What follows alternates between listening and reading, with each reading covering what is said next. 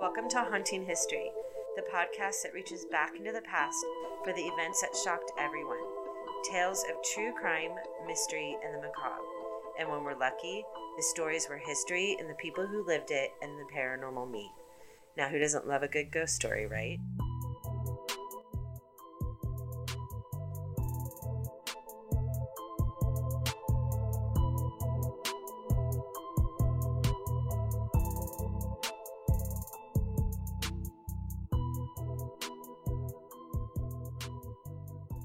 Following is our first ever episode. So here we are at season one, episode one, The Cecil Hotel. As I mentioned in the trailer, my co host will change randomly between Haley and Tress. Today, it's Haley who's joining me for this episode. Haley, you want to tell them what we're talking about? Hey everyone, we are going to get into all the history and happenings at the Hotel Cecil in Los Angeles, California. Just by doing a simple Google search of the hotel, you will find page after page on this Southern California landmark. It's the infamous Los Angeles hotel that several serial killers called home. And it's been the site of at least 20 gruesome and violent deaths resulting from suicide, accident, or murder. Some solved, some unsolved. When trying to decide on our first podcast, we looked at all the strange and haunted locations we knew about, and some we just learned about, but none compared to the Cecil. It's filled with a history of murder and mayhem, so it was a no brainer for our first episode. Okay, do you know, Haley, any of the history of the hotel? I know, like, the murders and the creepy stuff, but that's it. Okay, I'm going to tell you a little bit about the actual history because we all know that's my wheelhouse. The Hotel Cecil was built in 1924 by William Banks Hanner and designed by Loy Lester Smith. The hotel itself was opulent, with a marble lobby and stained glass windows, and it boasted 700 rooms on its 14 floors. It was designed to be a fashionable destination, although once considered an upscale hotel, most of the rooms did not even include a private bath. Can you even imagine? No, I came home in college so I could have my own bathroom again. In spite of the fact that the hotel opened within minutes of the Great Depression, it remained the place to stay through the 1940s. During the 1950s, the hotel started its serious decline. As Skid Row became increasingly popular with the homeless, the Cecil, as it was commonly referred to, became known as a residence for transients. In 2007, new owners attempted to turn the old building back into a moneymaker, but its location worked against it. In 2011, the hotel was rebranded as Stay on Main, and then in 2014, it was sold to Richard Born for $30 million. The New York based firm of Simon Baron Development acquired a 90 year ground lease on the property. The company states that it's committed to preserve the architecturally and historic components, including that grand lobby. It's currently closed and undergoing renovation, which I know for a fact because Tressa and I called to make a room reservation. You guys were really gonna go stay there? 100%. And we'll probably ask for the most haunted room, make it halfway through the night, and leave. we want to see it for ourselves. I had actually been to the Cecil. I never actually went inside, but I was there in, I don't sometime in the 90s.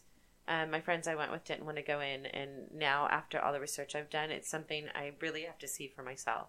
With a projected opening date in 2019, the company plans to install a rooftop pool, gym, and lounge. I can't imagine people are going to be flocking to see the marble lobby, as it's far more well known as a destination for researchers of the paranormal, including us. You're not going to go with us? Um, You know you're going to go with us. I don't know. Yeah, maybe. Yeah, you're probably going to go with us. In 2017, the Los Angeles City Council voted to deem the Cecil a historic cultural monument. But what changed the hotel as being a fashionable destination to that of Suicide Hotel? There's many hotels in the area. Why did the Cecil become the hotspot for negative energy and happenings? Although the first suicide didn't occur until 1931, the hotel had its run-ins before that. In 1927, John Cornier was arrested in his room for running from police for stealing a diamond hairpin at the Rosslyn Hotel. In April of 1929, a 33 year old woman from San Francisco named Dorothy Robertson was taken to the hospital after wandering around the hotel for three days. According to reports at the time, she was distraught over the sudden death of her husband. A year later, a truck driver was fatally pinned against the hotel by a large truck and killed. Continuing on that, an elderly Cecil resident attempted to shoot himself in Westlake Park, and an elderly woman tenant was found drowned in the ocean. Okay, so that's all the stuff that's written in little blurbs of history. But what we wanted to give you was a list of all the actual deaths associated with the Cecil in more detail. Haley, what we'll do is we'll take turns reading them because buckle up, there's a lot of them. You go first, Haley. All right, so in 1931, Manhattan Beach resident W.K. Norton, 46 years old, was found dead in his room after ingesting poison capsules. A week prior, Norton had checked into the Cecil under the name James Willie from Chicago. In September of 1932, a maid found Benjamin Dudich, 25, dead from a self inflicted gunshot wound to the head. He did not leave a suicide note. In late July 1934, former Army Medical Corps Sergeant Louis D. Borden, 53, was found dead in his room at the Cecil. He had slashed his throat with a razor. Borden left several notes, one of which cited poor health as a reason for his suicide. In March of 1937, Grace E. Magro fell from the ninth story window. Her fall was broken by telephone wires which had wrapped around her body. She later died at the hospital. Police were unable to determine whether Magro's death was a result of an accident or a suicide. I wonder how that happened. Like she jumped onto the wires and they like. I, I was thinking telephone wires electrocuted you, but they don't, do they? I think they do. No, I don't think they do. They're telephone wires. They're not electric. I don't know wires. what telephone wires look like at 24. I know what cell phone towers look like. But I think I really don't think they're electric. But like in my mind, picturing that she fell and was like electrocuted, falling down. But I don't think. I don't know. Maybe someone can email us and tell us how stupid I am for thinking that telephone wires are electric electrified. I no idea. But moving on. In January 1938, Marine fireman Roy Thomas, 35, jumped from the Cecil's top floor and was found on the skylight of a neighboring building. He had been staying at the Cecil for several weeks. See, like him. Like, how did someone find him? Like they were just standing under the skylight and they're like, "Look, there's like a body up there." I don't know. I, you'd be able to hear someone jumping from a floor and landing on a skylight. And how did it not break? Like, what was it made out of that? he Oh, just that's true. landed. That's know. really weird. In 1939, Navy officer Irwin C. Neblett, 39, was found dead in his room after ingesting poison. In January 1940, teacher Dorothy Skeeger, 45, ingested poison. There's a lot of people ingesting poison. Yeah, I don't get it either. Does that happen anymore? I, Like, Well- sui- like suicide? Is that normal? It's I don't know. I, I picture poison as like they're drinking out of a bottle with like a skull and crossbones on it. Like, I mean, could they be ingesting things that are just not like bleach. like? Well, oh, yeah, I didn't even go there. Yeah. Yeah, I wasn't even thinking that. I was thinking more like pills or things that were not prescribed. it wouldn't be poison then. No. First, telephone wires and poison. Yeah, they could be drinking things Okay. like bleach or Drano, or if they had Drano back in 1939, I don't know. right. Okay, so whatever poison Dorothy Skeeger used at 45, she drank it, staying at the Cecil, and was reported by the Los Angeles Times to be near death. No further reports were published about Skeeger's condition. We did a quick ancestry search that says teacher Dorothy Seeger poisoned herself at the Cecil Hotel in Los Angeles and succumbed on January 12, 1940. For some odd reason, her name appears as Dorothy Skeeger in everything written about the Cecil Hotel, but her name was actually Seeger. Which is really interesting because someone actually has her in their family tree. And I, oh, I should have looked more because I wonder if it was someone's aunt or something. I wonder if she, 45, she could have children. That could be how she ended up in that family tree. But they have a little blurb about her committing suicide at the Cecil Hotel and rather indignant post about the fact that her name was spelled incorrectly. Hmm, that's interesting. Maybe we'll do a little bit more research on Miss Dorothy Seeger. Okay, this one seriously creeps me out and breaks my heart. I mean, they all make me sad, but this one really, really breaks my heart. In September of 1944, Dorothy Jean Purcell, 19, was sharing a room at the Cecil with a shoe salesman, Ben Levine, 38. Purcell, who had apparently been unaware that she was pregnant, went into labor. Purcell later testified that she did not want to disrupt the sleeping Levine, so she went to the bathroom where she gave birth to a baby boy. Thinking the baby was dead, Purcell threw him out the window where he landed on the roof of an adjacent building. Oh my god. It's like seriously hard to even read. Purcell was charged with murder. Three psychiatrists testified that Purcell was mentally confused at the time of the incident. In January of 1945, she was found not guilty by reason of insanity. She's 19 in a hotel room with a 38 year old, pregnant. Yeah. I was 19 dating a 21 year old and my dad almost had a stroke. I know that's like that just seems insane. Yeah. I mean, I can't even imagine, you know, what her life was like. At nineteen, she was already pregnant in nineteen forty four, and then she went to trial. Like, where were her parents? yeah, I don't know. She was found not guilty by reason of insanity. I did a little bit of a search on her in Ancestry, and I actually can't find her after 1940.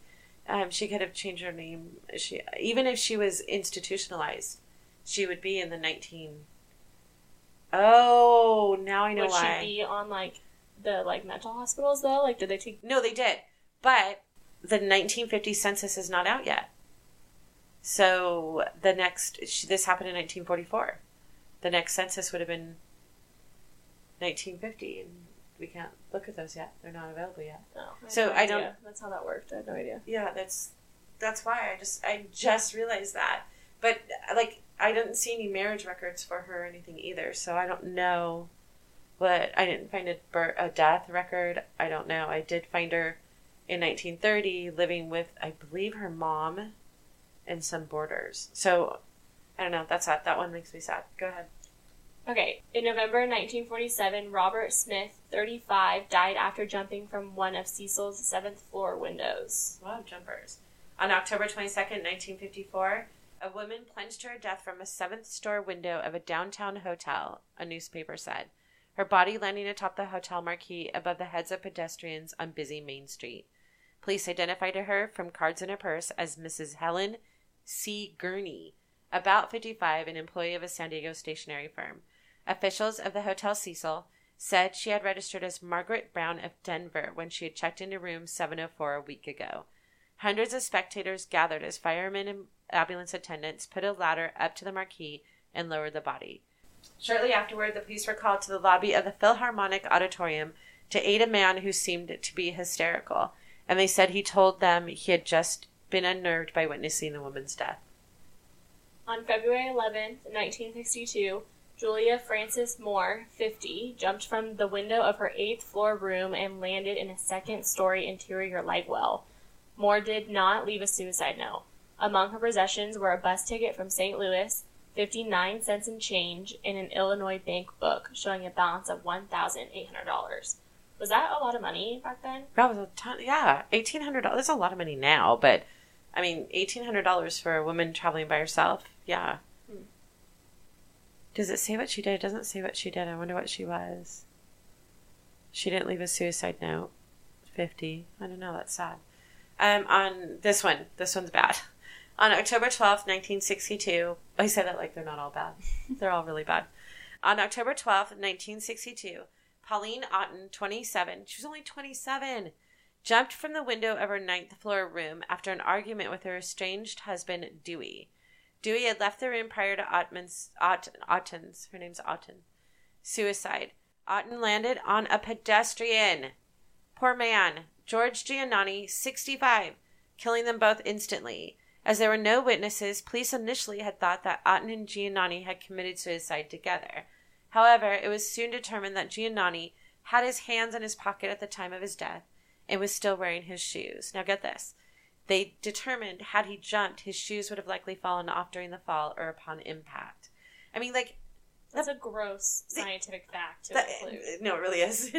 the the creepy thing is, this poor man, casually walking down the street, his hands in his pocket, just walking down the street, some chick just lands on him and kills him instantly.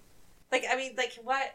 What do you have to have done wrong in life to, to be? receive that kind Yeah, of karma. to, yeah, to like die like that. You're just Yeah. walking down the street with your hands in your pocket, and some lady just jumps and lands on top of you. I don't know. Go, go. On June 4th, 1964, a hotel worker discovered Pigeon Goldie Osgood, a retired telephone operator, dead in her room. She had been raped, stabbed, and beaten, and her room was ransacked. Osgood was well known around the area and had earned her nickname because she fed birds in nearby Pershing Square. Near her body was the Los Angeles Dodgers cap she always wore and a paper sack full of bird seed. Hours after her murder, Jack B. Earlinger, Earlinger, Erlinger. who knows, 29, he killed someone, it doesn't matter, was seen walking through Pershing Square, the area in which Osgood fed the birds in bloodstained clothing. He was arrested and charged with Osgood's murder, but was later cl- cleared of the crime. Osgood's murder remains unsolved. See, you should have said his name right. He actually didn't do it. no, he's walking around in blood-stained clothing. What did he do? No, I don't know, too. And, like, Like, with- it, there's not it's, you can't come to many conclusions walking around with blood on your clothes that you like you killed someone probably. I wonder. See, they didn't have DNA like they do now. No, They could have like tested his shirt, and that's so sad. Her murder remains unsolved, and we've been reading, and what all of them are, yeah, all of them so far have been suicides. Hers is the one one where she she didn't take her own life. Someone else decided. well, except for George Gianni. He was Poor an George- innocent bystander. he was an innocent bystander, but she's the first one who wasn't. She didn't take her own life. She's the first one that someone took her life. Moving on, because there's more. Um, on December twentieth, nineteen still un- unidentified woman, still unidentified. You need to get her on that Facebook page. Um, What? there's a Facebook page for like missing Jane Doe's. Like like from back in 1975 too? Well, they just solved one from 1983 or something. So why not? I mean, it's only an eight eight year difference. Why not? I don't know. I mean, I would think that they would. I I don't. I kind of want to look. I want to see if there's any articles about her because she's still unidentified, like a million years later. So, anyways, a still un- unidentified woman jumped from her 12th floor window. I think she's the one who jumped the highest too, onto the Cecil's second You floor. act like it's like some kind of competition. Well, I know. Well, must have So been like morbid. seventh floor. Well, when you say seventh floor, It's tall still. Are you about to say it's not that high? no, it doesn't sound that high. Like I get off it. A fence onto grass is like high enough to break bones. No, I get that, but it just doesn't like when you go to Vegas and you're on the seventh floor, you're like it doesn't seem that high. You can still see all the stuff going on. When you're in Vegas on the the thirtieth floor, that's insane. Like it just I don't know. She's I was just making a point. She's from the highest. All right. I don't know. It doesn't make a difference, but I'll go back. Um, a still un- unidentified woman jumped from her 12th floor window onto the Cecil's second floor roof. What? Had a different roof for the second floor? Oh, like I get it. Like a ledge, like a Yeah. landing. Yeah, yeah, yeah. Well, landing's not She- the right word to use, I but whatever. No, no, no, no. She had registered at the hotel on December 16th. And wait, that's it? That's all I wrote. I'm sorry. On December 20th, 1975, is still, I, we talked a lot about one sentence. Uh, on December 20th, 1975, a still unidentified woman jumped from her 12th floor window onto the Cecil's second floor roof. She had registered at the hotel on December 16th.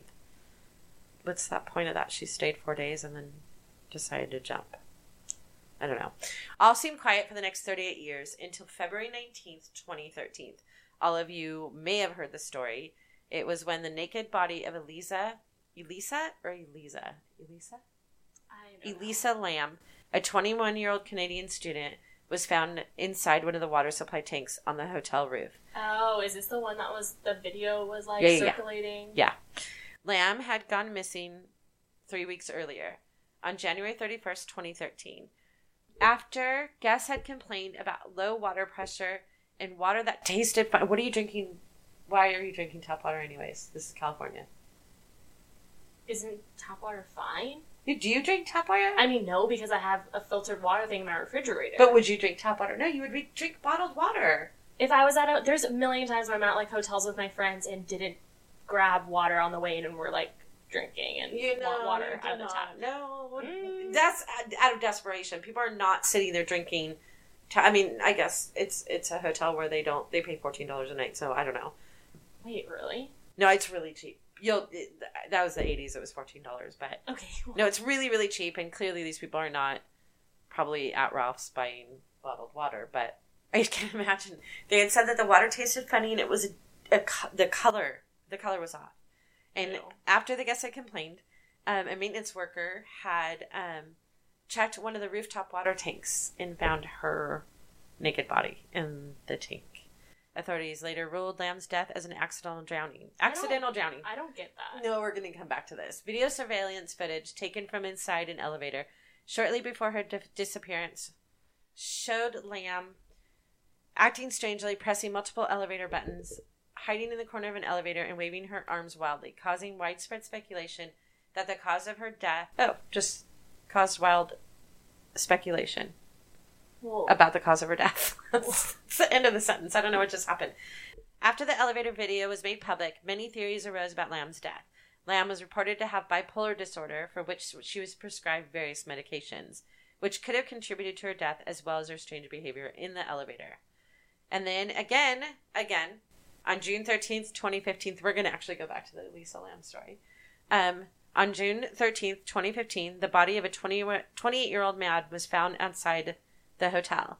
Some conjectured that he may have committed suicide by jumping from the hotel, like, you know, everybody else. Though a spokesperson for the county coroner's office informed the Los Angeles Times that the cause of death has not been determined. That's you know how like all hotels you go to, like even on the second floor of hotels, they have the windows locked. Like you can't open them. Is that like the only hotel? It's 2015. that doesn't- 1924. Like, But still, isn't that like a like a co- state code thing? Like you? Maybe in Las Vegas where you're gambling and drinking. No, I think not- it's everywhere. Wait, uh, no. The older hotels, have you never stayed in the old hotels in San Diego and stuff where they have regular, normal operating windows? No. I mean, I don't. I mean, I guess people go would go to a hotel and do that rather than do it at home, or that they need the height. Their house is only one story. I don't know. Well, I think that's the per- that's why they started locking hotel windows is because Well, I know that's what they did in Las Vegas. That's one hundred percent why they did in Las Vegas. There's high emotions, people drinking, losing all their money. So yeah, that's definitely why they. I didn't know. I don't know about other places. I don't know. Tell us if you've ever been to a hotel that had windows that actually opened on like the twelfth floor, we've never experienced that. which again doesn't seem that high to me. you're insane. I don't, and I'm terrified of heights. But when you say like if I check into a hotel and they tell me I'm on the seventh floor or the twelfth floor, I'm fine. If they tell me I'm on the thirty fourth floor, I'm like nope. It's all high.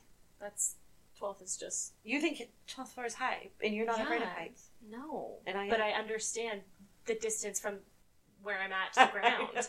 I understand the repercussions of jumping out a twelve Clearly, I don't story get window. it. Um, more than twenty of us have been associated with the Cecil, although that's not the end of the creep factor. It actually gets creepier. Richard Ramirez, the infamous Night Stalker, terrorized Los Angeles in the mid 1980s. Ramirez was a visible presence on Skid Row in the months before he was arrested. For a time, he actually lived at the Cecil, where rooms were as cheap as $14 a night. A hotel clerk at the Cecil remembers Ramirez. The man said he is certain that it was Ramirez that lived on the 14th floor for several weeks, weeks, several weeks in late July and uh, again in August for two weeks. The night clerk who lived on the in a room on the same floor said he had a few brief con- conversations with Ramirez Instead, Ramirez had told him he was from Mexico. He said the men did not know each other by name, and he said that Ramirez liked to play rock and roll music on his hotel room radio. Ramirez was well known. Now get this. The, it's so scary. Ramirez was well known for leaving his bloody clothes in the hotel dumpster after a murder and walking through the lobby partially undressed. It didn't raise any eyebrows in the sketchy neighborhood. It's also believed that he committed a large number of the murders while living at the Cecil. Now, like, that goes back to the guy walking in Pershing Square with blood all over him. Like, no one. Well, I don't know if they mean by well known, like everyone saw him take off a bloody shirt and throw it in the dumpster. I think they mean now it's well known, but what they're saying is everyone did know that he was walking around without clothes on. and, like, it was nothing. Like, no one thought. Have you "Eh." been to, driving through Skid Row? No, I have. Have you been there recently? Yeah. That's where, like, there's actual fashionable, we'll go back to the word fashionable, um, bars and things at now. Oh, I didn't know that. I've just driven by it. and Every time we drive by, it, we're like, keep driving, keep driving, keep driving, because Skid you know it's scary. Yeah. And there are people walking around without shirts. It's homeless people. And you see all the the hotels and stuff down there. Have you never Yeah. noticed the Cecil Hotel? no, I have, but it's, it's not called the Cecil anymore. No, it was called the yeah, Stay so I, I've never like I've seen it, and I think us driving by, you've probably said what it is, but I've never registered as never it. really looked at it. No, and then I, to me, it's just the lady in the water tower. That's all. Oh yeah, so you didn't know That's, like, the all the recent stuff, that stuff. were re- yeah. No. That's a lot for. I mean, I get that people go to hotels and take their own life, so they don't have to do it at home in front of loved ones and things like that. But I I've never heard of another hotel that has had this. I mean, granted, it's been open ninety years or whatever, whatever it is, ninety years. Um, I've never heard of a hotel that's had this many no, not to be known for it. No, and it actually it gets worse. Okay, so Richard Ramirez stayed there, all while he was, you know, killing people and walking around half naked because he threw his bloody clothes in the, the tr- trash can. Um, but also Australian serial killer Jack Unterweger supposedly stayed at the Cecil in the early 1990s. Unterweger is thought to have chosen to stay at the Cecil in like a hom- homage to Ramirez, like he stayed there purposefully. This guy's a creep too. We actually probably should do a huge a show on him because he was found guilty of committing murders. He did 15 years. I think he, I want to say he killed three people. He did 15 years. And then a bunch of people were writing in and saying, let him go, let him go. He's done, he's done his time. Are you kidding me? No, he, they did. Like, no, even when a politician had done it. And um, please release him, please release him. They released him, and he became sort of a celebrity. Like, he went on ride alongs with the police, and he did like a documentary about serial killing and things like that. And then um, ended up killing more people. Well, more people. He's a murderer. I know, but I so we should, we'll actually maybe come back to him on another episode and and talk to him. But Talk to Uh, him. no, not- I'd rather not. talk about him because I've never heard that story actually until recently. Um, what it says um, that I found, he said he became a journalist and a minor celebrity, but within months started killing again. After being convicted of an additional nine murders, three of which occurred in Los Angeles while he was staying at the Cecil Hotel, he committed suicide by hanging himself in prison once he was convicted a second time. We're doing the same thing again. Yeah. And last but not least, in 1947, we're kind of out of sequential order, but there's a reason for that. Elizabeth Short, also known as the Black Dahlia, was last seen alive at the Cecil Hotel. Now, this is conjecture. People dispute that this happened, but um, when people came forward during the investigation, um, several people had said that they had seen her at the Cecil Hotel. Uh, I don't know much about the Black Dahlia. she Later, that could be another episode too. Yeah, I want to do an episode about the Black Dahlia really bad, and and tell us if that's if you want to hear that. I we did a poll on Instagram, and seventy nine percent of the people polled had said that they'd already knew the story of the Black Dahlia. So if that's not something that you know, or it's something that you want us to delve deeper into, we'll be happy to do a story on Elizabeth Short. Um, Short went missing on January 9th. It was found on the 15th of January 1947. Her tortured and naked body was sheared in half at her midsection and left in a vacant lot in Los Angeles. Her body was completely drained of blood and posed intricately. Elizabeth Short was nicknamed the Black Dahlia by the media. Short's murder is still one of the unsolved mysteries in Los Angeles. It's a gnarly story. Like yeah, I didn't know any of that. you really didn't? No, I mean like I've heard the black like every time Halloween. Well, there's comes a band, or something. Dahlia, you like hear about the Black Dahlia as like this like story, but I don't know anything about it. There's been I want to say like four books written, and two of them claim that their fathers were the murderer. And she's tied into this because people said she stayed at the Cecil. Yeah, well, she was from Los Angeles, so like she had spent time in downtown Los Angeles, so it's not that far fetched that That she was there. At one that point. she was there at one point. Yeah. Um, as imagined, the hotel is a site of many activities people deem paranormal. Although I have yet to hear of an actual paranormal team being authorized to do an investigation there, many have booked rooms and went on covert missions to capture scientific evidence. You know what I just thought of just now, and I don't know that I necessarily believe in any of this like paranormal thing, but don't like people normally say when there's like a high level of like suicides or like killings in one area that it's like supposed to be like a paranormal reason. Uh, well, I that might be something to ask someone who's more versed in paranormal. I mean, I do research for paranormal for our paranormal team, but um, I think that there's a lot of people that believe that there's a portal there, that there's some kind of. I mean, everyone's go-to when anything is haunted or things like this happen is it was built on an Indian burial ground. You ever hear that? I mean, even like I mean, yeah, but what's an Indian burial ground that holds all this craziness? I don't. I don't know. understand I don't know what. I, I'd be curious to know what was at in that area of Los Angeles before 1924. I mean, that's a lot of death and mayhem and murder for one hotel. for one location, yeah. and it's a lot of people taking their own lives. I mean, is there something? I mean, you don't. You well, hear because like I, you watch that video of Elizabeth or Lisa? Elisa that we'll talk about again, and it's like she looks like she, like it's she's not acting normal. Like you would think that something some outside force is causing that. You do think that? You don't think it has to do with her like a psychiatric? Well, break I, I don't know. I can't really talk break. about that. I don't know anything about like mental illnesses, but like I didn't. I don't think bipolar disorder. Is it bipolar just like a mood thing? Schizophrenia. Yeah, I don't Yeah, know. I've but- never seen anywhere that she was diagnosed with schizophrenia, and we don't. I don't know enough about the psychological field to know the difference. But in the video, well, let's talk about that. It says, um, let's start with the most recent. The most recent mystery is Elisa Lam Yeah. because that's still technically unsolved. I think that the coroner and the police deemed it a suicide, right? Accidental drowning. Accidental drowning. accidental drowning. Yeah. So I don't. But whatever. I don't know.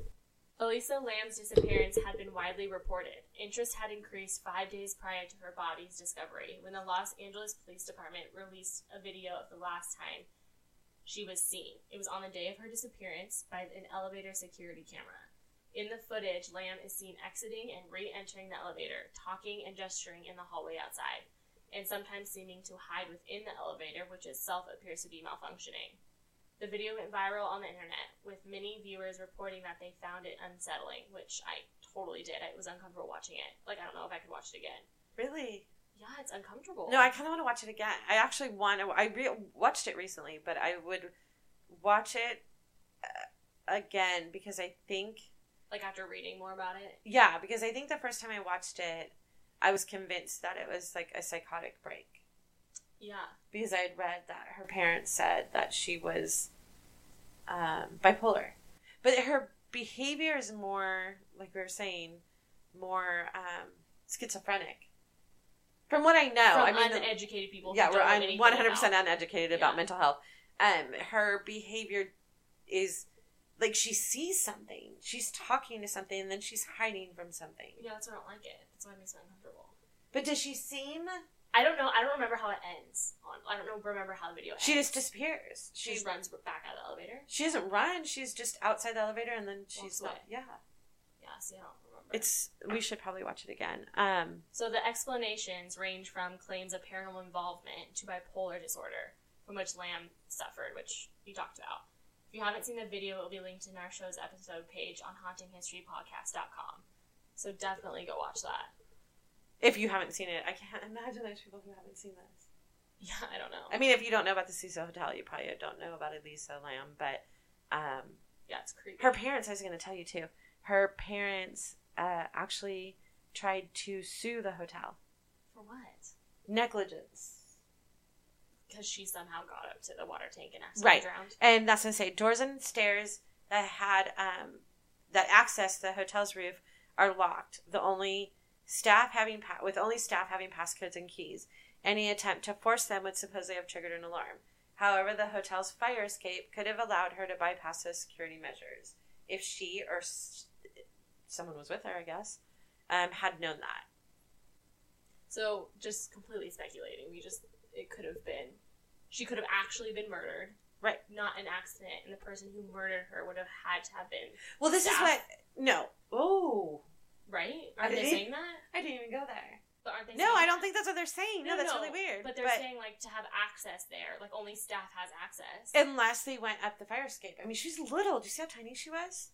Someone Yeah. could have just thrown her over their shoulders and climbed a ladder. I mean, how hard would it have been to climb a, a fire escape? Again, no, uneducated. We don't have fire escapes where we live, so Yeah, I I don't don't even know if I've seen one in real life.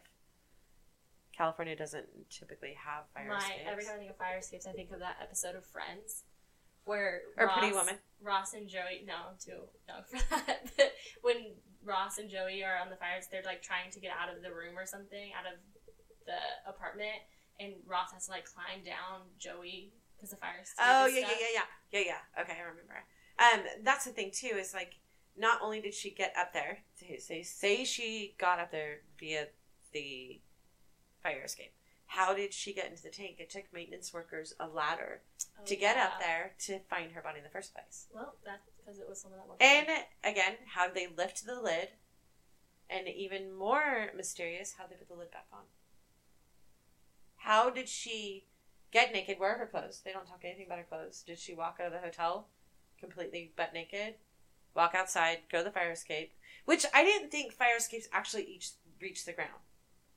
Every time I've seen one in a movie, well, yeah, Richard Ross had Gere. to climb on See, Joey. Richard Gere had to use an umbrella and pulled it down, and then kind of like jumped up and pulled himself up to get up on it. Like how she just like monkeyed up the fire escape butt naked. I don't know. In the condition that she's in in that elevator video, it doesn't seem like she could climb up a fire escape, open a heavy door to a water tank, and get inside it. Well, climb the fire escape, climb the tank, lift the lid, which I think was locked. Oh no, they're locked now. Um, lift the tank, climb inside, and pull the tank lid closed. And the funny thing, not funny. There's nothing funny about this. I don't mean it that way. Um, the the weird thing is, is that they had police dogs, like the sniffing dogs, all over the roof, and no one. They none, they didn't smell anything about her. Does that mean she was carried? Oh, they didn't pick up her scent. They didn't. they didn't sniff anything about her, but yeah, that's probably the terminology I should have used. Okay. They did not pick up her scent, which I find really weird. But this is another thing I have. I don't know about mysteries and crimes and unsolved things. If she's carried, do the dogs not pick up the scent? I don't know. I mean, if you get if someone is like picked up in a car and taken, the scent goes away. So would that be the same thing? Oh, see, that's why you're here. I don't know. It's because. I am obsessed with true crime and missing and disappearance things. I know Yeah. all about it. I mean, I got. I mean, it's weird. They specifically say in all the newspapers that she, that the the dogs did not pick up her scent, and they had been on the roof. So how did she get up there? I don't. I don't really know. And I was saying that that the parents tried to sue for negligence. Um, her family was convinced that her mental illness was well managed with medication, and um, in fact, they attempted to sue the hotel. A judge dismissed the lawsuit because he said um, it occurred in an area where the, of the formal Ce- former they call it the former Cecil Hotel now, where guests are not allowed. But how did she get on the roof, climb the ladders, lift the lid by herself? Not only that, how did she put the lid back by herself? Is what I wrote. But um, yeah, the they actually tried to sue for negligence, I guess, because there were not locks on the water tank. I mean, I as a family of someone who's died, I, I get that, but like also, I don't think it was accidental. I don't, I don't- think it was the. I. I don't think she walked up there and did it herself. No, no. I don't think that either. So many stories online about paranormal experience at the hotel. A simple YouTube search of the Cecil will give you pages of videos to watch. People have posted stories of being woken up. This is kind of transitioned really weird, but we went from Elisa Lam, which people 100% believe was paranormal, that she was interacting with something unseen, that it had nothing to do with her mental illness. And um, the other stories are that people uh, report of being woken up to feelings of someone choking them, of seeing dark shadows in hallways, and a sound of crying in the night. Like, I can imagine the crying in the night. I mean, how many people killed themselves? A lot 16, I think. in total. 16 killed themselves, and then there were more. There were murders. The guy that, the poor guy that Right. got landed on, and then the other guy that got smashed between the building and a track, And Elisa. And the um, Goldie pigeon lady Yeah. got murdered. Um, so I think there was 15 or 16. So yeah, the crying I'm not surprised by. I mean, the building itself has to be crying. Like, I know that sounds really dramatic, but It's so dramatic. I know, but it's true. There's so much death and horror that have happened in this hotel. I mean, how can one space hold all that energy? If anything, the energy has to be just horribly negative in that building. Yeah. It can't be like, oh, like we're on vacation, let's go stay at the Cecil. Like you don't. Well, no. Why would you? There's not even a pool or bathrooms. There's no bath there. There's bathrooms. Like they share bathrooms in the hotel. No. So it's not really a place you would go stay anyways. I mean, No. I don't know what it's going to be like when they reopen it. They're uh, they bought it for thirty million dollars. They clearly know what they're doing. So maybe it will be the opulent, opulent, opulent, op- opulent hotel that they intended it to be back in 1924.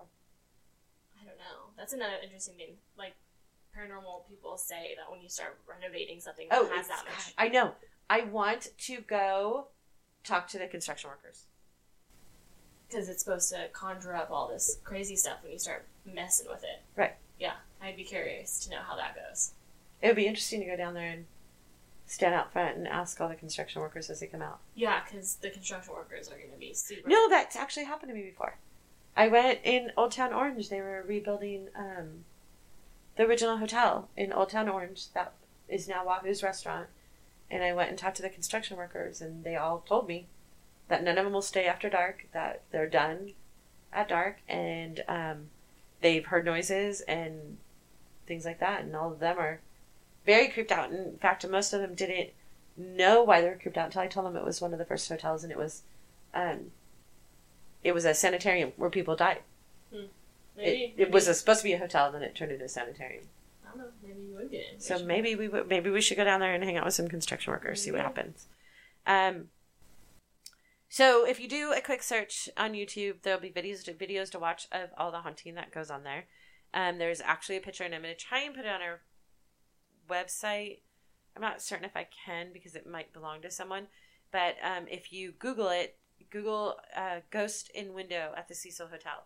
I cannot figure out that picture at all. You can find it by searching for "ghost in the window at the Cecil" and clicking on images. The history of the Cecil Hotel is not over yet.